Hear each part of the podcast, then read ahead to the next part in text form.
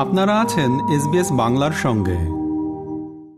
দু হাজার ছয় সালের পর প্রথমবারের মতো বিশ্ব ফুটবলের সবচেয়ে বড় আসরে নকআউট পর্বে উঠেছে সকারুরা। বিশ্বকাপ টুর্নামেন্টের একাদশ দিনে গ্রুপ ডি এর এই ম্যাচে শক্তিশালী ডেনমার্কের বিরুদ্ধে এক শূন্য গোলে জয় তাদের দ্বিতীয় রাউন্ডে ওঠা নিশ্চিত করেছে।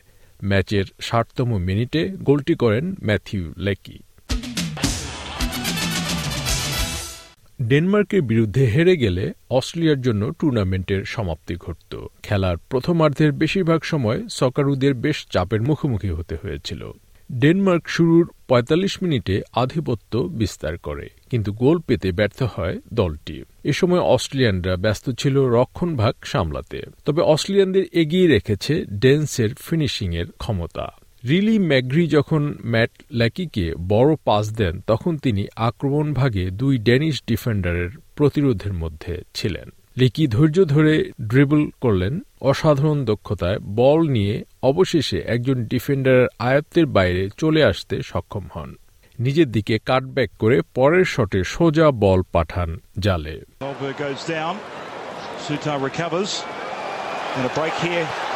For Riley McGree. It's on for Matthew Leckie. Matthew Leckie cuts back inside. One way, then the other. And he scores for Australia. Matthew Leckie embraces the moment for the Socceroos. Brilliant composure from Leckie in the box. Turned him inside out, taken onto his left foot, and what a finish across goal. Fantastic counter attack. ম্যাচের পর গোলদাতা লেকি সে সময়ের বর্ণনা দিয়ে বলেন, সেই মুহূর্তে সবকিছু এত দ্রুত ঘটে যে সত্যি খুব বেশি চিন্তা করার থাকে না। আমি দারুণ একটা পাস পেয়েছিলাম। যেভাবে শট নিয়েছিলাম, তাতে একজন গোলরক্ষকের পক্ষে বাঁচানো কঠিন ছিল। আমি দেখলাম, বল জালে ঢুকে যাচ্ছে। আমি খুব উত্তেজিত এবং দারুণ খুশি হয়েছিলাম। In those moments, you don't really think too much, or you don't have time to think. You know, it happens so fast, and obviously, uh, you know, it was obviously a great ball, and uh, I knew I had one more man to beat. Uh, at first, I wanted to cut in, and then he sort of went that way, and I went back the other way. And yeah, low and hard. Uh, you know, it's difficult for a keeper to save. And as the ball was rolling in, I saw it was going in. I was uh, so excited and so happy. Round of সিক্সটিনে উঠতে সকারুদের বেশ পরিশ্রম করতে হয়েছে। শক্ত প্রতিপক্ষ, বর্তমান champion ফ্রান্সের কাছে চার এক গোলে হারার পর তিউনিশিয়ার বিরুদ্ধে এক শূন্য গোলে জয় অস্ট্রেলিয়াকে আবার স্বপ্ন দেখাতে শুরু করে। এদিকে তিউনিশিয়া তাদের ম্যাচের আটান্নতম মিনিটে করা গোল দিয়ে ইতিমধ্যে দ্বিতীয় রাউন্ডে ওঠা ফ্রান্সের বিপক্ষে জয় পায়। তিউনিশিয়ার জয়ের ফলে সকারুরা ড্র করলে তিউনিশিয়া রাউন্ড অফ সিক্সটিনে উঠে যেত। তাই জয় ছাড়া বিকল্প ছিল না অজিদের। অস্ট্রেলিয়ানদের জয় আবেগ উপচে পড়ে খেলার মাঠে। তাছাড়া বারো হাজার কিলোমিটার দূরে ঘুমন্ত অস্ট্রেলিয়া যেন জেগে ওঠে। মেলবোর্নের ফেডারেশন স্কোয়ারে বড় স্ক্রিনে ম্যাচটি দেখার জন্য বৃহস্পতিবার দিবাগত রাতে হাজার হাজার ফুটবল প্রেমী জড়ো হয়েছিল।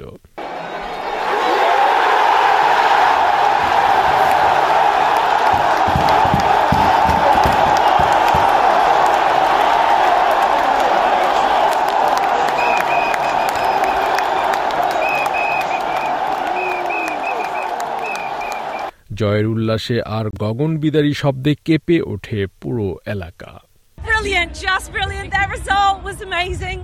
Just holding on to the end, my heart was just beating so fast. Watching the time go down, going, come on, boys, you can do it. Fantastic. The longest 10 minutes of my life. Especially when Tunisia were winning, we knew we had to win, so we won, so happy days. Oh, that was amazing. It was so stressful. Oh, I was I was watching the other game as well, the France game, and I'm going, what the hell are they doing? They're losing. and the disallowed goal and the goal and the penalty, oh, it's just all a word, But amazing. I was there in 2006, and this is even better. এ সময় সকার icon জন এলোইসি বলেন And it's felt like that the last week. Uh, you're walking the streets. Uh, I was walking, uh, you know, in the Sydney CBD, and, and every two metres I was getting stopped, and people want to talk about the World Cup. It's a footballing nation, and uh, and that's what the World Cup does. That's what the Socceroos uh, can do to to our nation is, is unite everyone, and and it's not only here. You'll see in a lot of pubs throughout the Australia, and it, it's it started at two in the morning. The game. And people have been here since midnight and they're still here. Uh, that's incredible.